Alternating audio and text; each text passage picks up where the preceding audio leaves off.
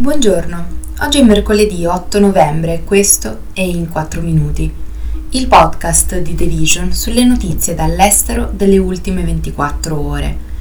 Parleremo dell'accordo Italia-Albania sui migranti, delle proteste per la guerra a Gaza e del disgelo delle relazioni diplomatiche tra Cina e Australia. Giorgia Meloni ha firmato un protocollo di intesa tra Italia e Albania con il primo ministro Edi Rama per la gestione dei flussi migratori. Nonostante non se ne conoscano i dettagli precisi, il piano sembra già presentare alcune difficoltà. L'idea è di creare due strutture, una nel porto di Scianjinna a nord destinata alle procedure di sbarco e identificazione e una in una zona più interna, a Gjader, che svolgerà delle funzioni simili a quelle di un CPR. Entrambe le strutture, pur essendo costruite in Albania, saranno sotto la giurisdizione dell'Italia, che si occuperà di allestirle e gestirle a proprie spese. Secondo Meloni, il progetto potrà accogliere fino a 3.000 persone al mese, circa 36.000 all'anno, che saranno trattenute se ritenute non idonee per il periodo d'esame della richiesta d'asilo, nonostante il diritto ne preveda la possibilità solo in casi eccezionali. L'Albania collaborerà alla sorveglianza esterna degli edifici. Stando ad alcune fonti di Palazzo Chigi, le strutture non accoglieranno minorenni, donne incinte e altre persone vulnerabili e vi saranno trasferiti solo migranti salvati in mare, che non siano quindi sbarcati in Italia. A livello pratico non è chiaro come si svolgerà lo sbarco dei differenti gruppi nei diversi paesi. Inoltre, il tempo stimato da Meloni per l'analisi delle richieste è nettamente inferiore a quello reale, essendo un processo complicato.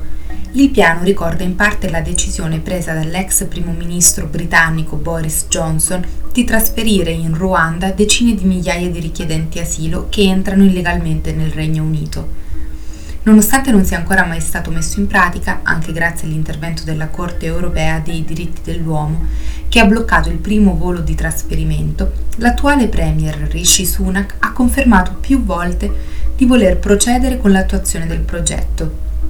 Pensare che questa possa essere una soluzione adeguata al contrasto del traffico degli esseri umani e alla gestione dei flussi migratori, considerato l'aumento degli sbarchi in Italia, non solo sembra ingenuo, ma è inquietante da qualunque prospettiva si osservi.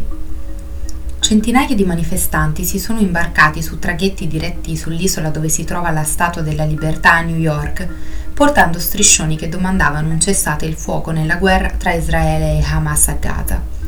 La protesta, guidata dal gruppo di attivisti Jewish Voice for Peace, è stata l'ultima di una serie di manifestazioni, veglie e altri eventi che gli americani che supportano le opposte fazioni del conflitto hanno organizzato quasi quotidianamente nelle città di tutto il paese dall'inizio della guerra.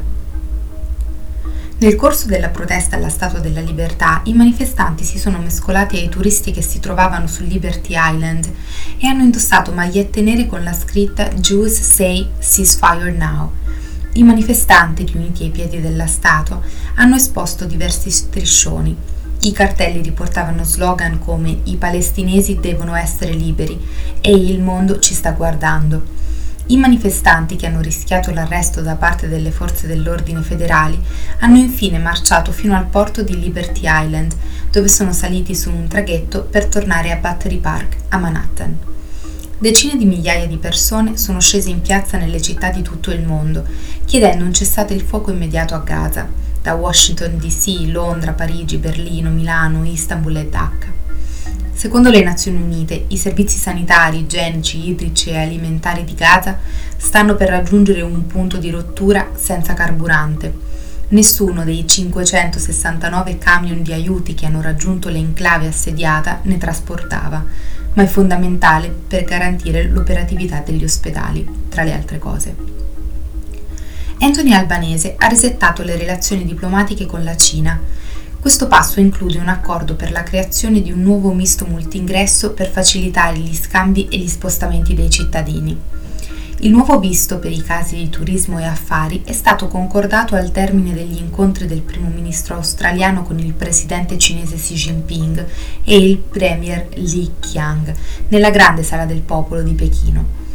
In una dichiarazione congiunta rilasciata al momento della partenza di Albanese, i governi di Australia e Cina hanno accolto con favore il contributo degli scambi interpersonali alle relazioni bilaterali, compreso l'aumento degli scambi di studenti, turisti e lavoratori, e la ripresa dei dialoghi, sospesi da diversi anni.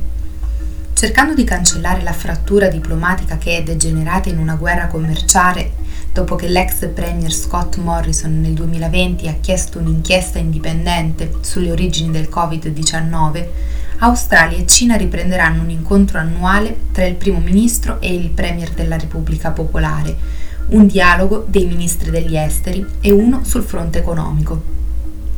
Albanese ha dichiarato che il viaggio, il primo di un primo ministro australiano dal 2016, in concomitanza con il 50° anniversario dell'istituzione delle relazioni diplomatiche con il paese comunista da parte di Gough Whitlam, ha segnato un punto in cui le relazioni sono andate avanti, in cui il dialogo si è svolto in modo rispettoso, in cui le differenze hanno potuto essere discusse in modo da non compromettere l'intero rapporto.